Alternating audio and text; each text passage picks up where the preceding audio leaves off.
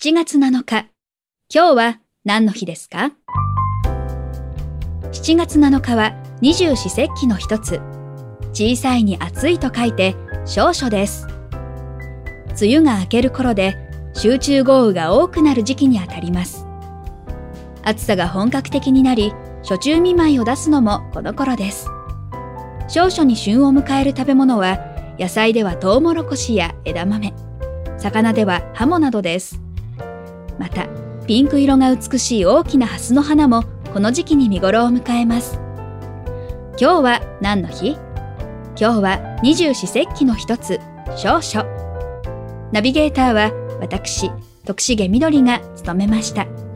また明日お耳にかかりましょう。